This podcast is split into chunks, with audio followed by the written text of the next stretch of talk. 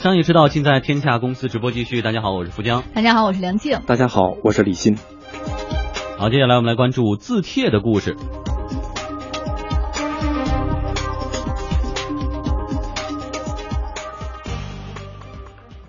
古代著名的书法呢，都被刻在石碑上。后人呢，为了临摹他们的书法，就会把石碑上的这个字儿啊，用纸拓下来，然后临摹书写。这个就是字帖，最初就是这么来的。嗯，那练过的人呢，想必对于司马炎字帖是很有印象的。这个被认为是国内中小学生练习书法的工具书之一，包括楷书、行书、钢笔、毛笔等多种形式的书法字帖。那如今 A 股互联网文化创意上市公司视觉中国，它的旗下全资子公司北京汉华易美图呃易美图片有限公司，现在是以三亿元人民币的价格，把司马彦字帖，也就是湖北司马炎文化科技有限公司百分之四十九的股权收入囊中。嗯。视觉中国方面表示啊，公司要积极进军与视觉及文化创意高度相关的教育、旅游、娱乐、体育等行业。教育是公司继旅游行业之后准备深耕的一个行业。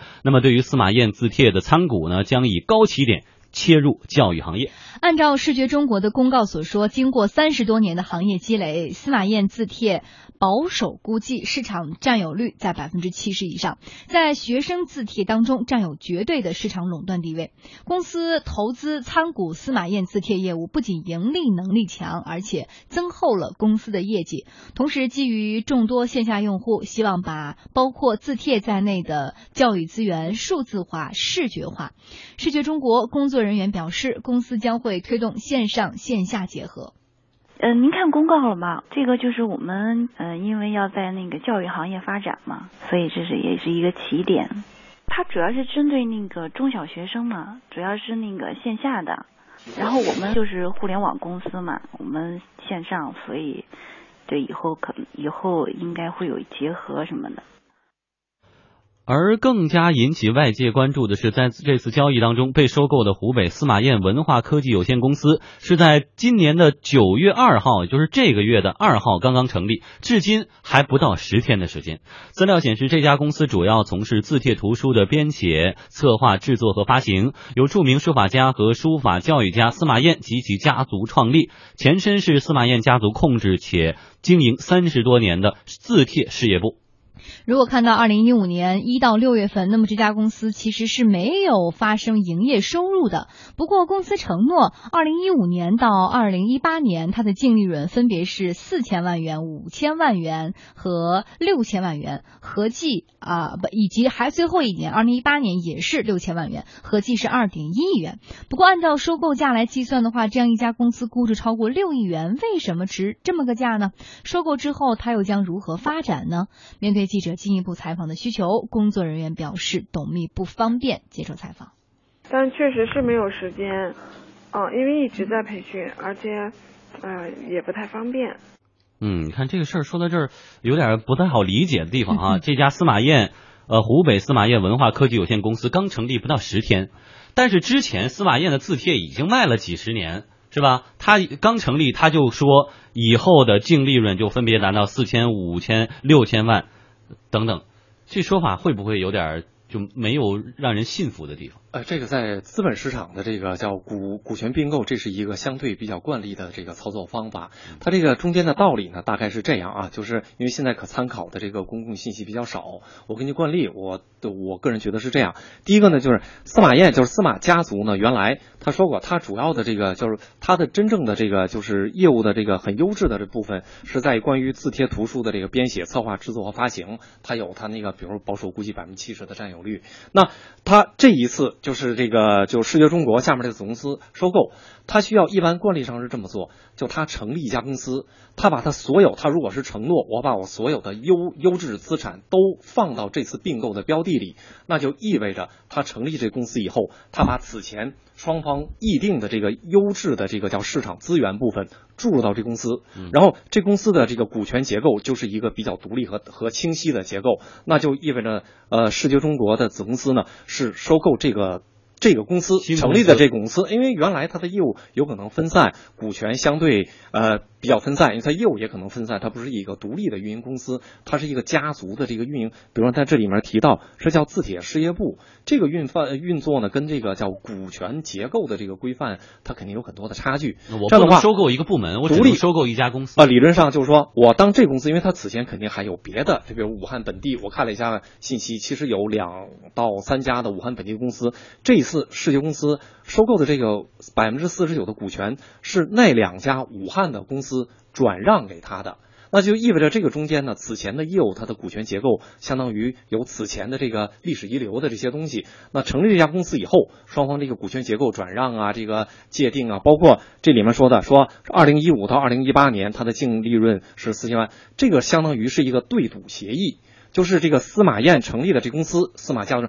他要跟这个呃视觉中国这个子公司承诺，说我未来这四年我的这个净利润一定要达到这么多。那在这种情况下，到最后，世界中国总共支付的这个收购款才能到三亿。这个三亿绝不会是我就今年就给子嗯而是我先给一部分，然后呢，每一年，比如第一年，二零一五年到年终的时候，你这个公司完成了这个四千万的这个利润，我就按四千万有一个利润的这个乘法，我给你多少多少钱。完了，二零一六、二零一七、二零一八，如果这个中间哪一年你没有完成你承诺的这个利润值，我会扣的，有有补偿，你要把这个补偿再还给我。在这种情况下呢，第一个就是它符合这个资本运作的这个就是惯例的操作方法，一定是很规范。第二个呢，它这个中间这个利润不能说，哎，新公司你原来你没经营，为什么你有四四千五千万？这个是他对赌的协议，就你能到。双方的这个百分之四十九的股权的这个收购才能成立。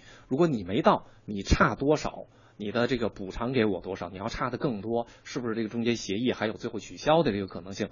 都存在？但是这个方法应该是一个呃比较清晰的这个叫资本市场的运作方法。嗯，好，在一小段广告之后，我们继续来为您介绍。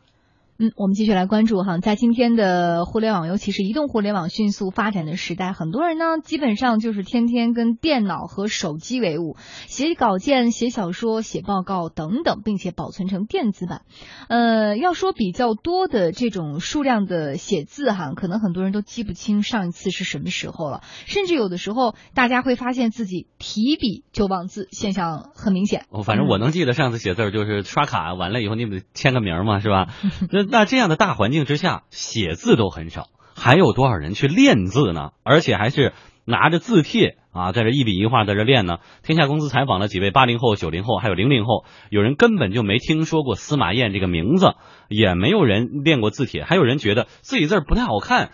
练一练，反正也不是坏事。用过，现在练的比较少了。之前上高中那会儿，还会经常用字帖去练字啊什么的，而且有的时候老师也会布置一些作业，让你在假期的时候要练够多少本儿这样。现在的话就是纯粹就是觉得自己该练字了。司马炎字帖，我还真的不太记得这种字帖。司马炎啊，听听说过啊，因为我只见过那个那个字帖的楷书，我觉得写的啊太方了啊，不是我想要的风格。最近在练，觉得自己字不够好看吧，然后想长进一下。嗯，其实呢，在这个练字领域，除了司马彦字帖，还有这个呃田英章字帖呀、庞中华字帖。呃，李欣练过字吗？以前呃，原来在上初中的时候，好像是练过，嗯是被逼迫的庞那您庞中华还是练过庞中华？觉得在现在这样一个市场环境当中，未来这一块儿还有什么市场前景吗？哎，这是一个挺挺有趣的现象。我正好我这今天就跟各位听众分享一下哈。嗯哎，有个说法说，在数字阅读时代呢，其实传统出版物是受影响的。但是我看公开媒体披露呢，恰恰字帖的这个这个出版的数量呢，非但没有下降，还在提高对。这个有有一定的原因在什么？你看，在互联网时代呢，个人传播的这个通道比原来要大，所以你看网络写作、网络原创、自己写东西啊、写评论、写博客这种反倒多了。那文字这一块呢，相对于其他的传播的这个渠道而言呢，在互联网时代它被放大了，它的重要性甚至被个体所关注。那此前其实这个书法一直以来都很重要。原来我们学中文的时候学过，就是西汉的时候杨杨雄就说过，叫字为新书。然后还有人呢，好像提到过，就是说这个文叫文则什么术语则会其意，字一笔即见其心。就你写这个字叫为什么叫字为心书呢？你写一个字就能看出你这个人为人、你的修养，你是不是脾气很急，有没有？哎，在这种情况下，我们就会发现，现在很多的这个微信，他在自己选头像的时候用他自己写的东西，在做贺卡的时候，这个在某种程度上，书法就是一个 IP 资源的平台，一直说 IP 嘛。嗯那跟着说司马炎，这又是一个 IP 的已经形成价值的这么一个东西，那被开发的可能性极大。那对个人而言呢，这个书法，它往往，比如书法这个很有意思，它既是文字也是图片，甚至是可以作为这个表情符号。在这种情况下，你发现这个交互的这个社交平台，文字，因为你未必能让他听到你的声音，未必能让他看得到你的相貌，但是呢，你让他知道你的字，这个在未来它的使用场景都不用说别，就使用场景都是非常巨大的。所以从这一点上看呢，呃，叫传统出版受这个数字出版的冲击会越来越大，传统媒体受新媒体的冲击越来越大。但是所谓内容为王，你的文采。你的书法，甚至将来你在绘画或者叫音乐方面的这个财富，未来随着互联网平台给你带来的这个面向外界的这个通道越来越多，它的价值会越来越被认定。嗯嗯，好，谢谢李欣带来的点评。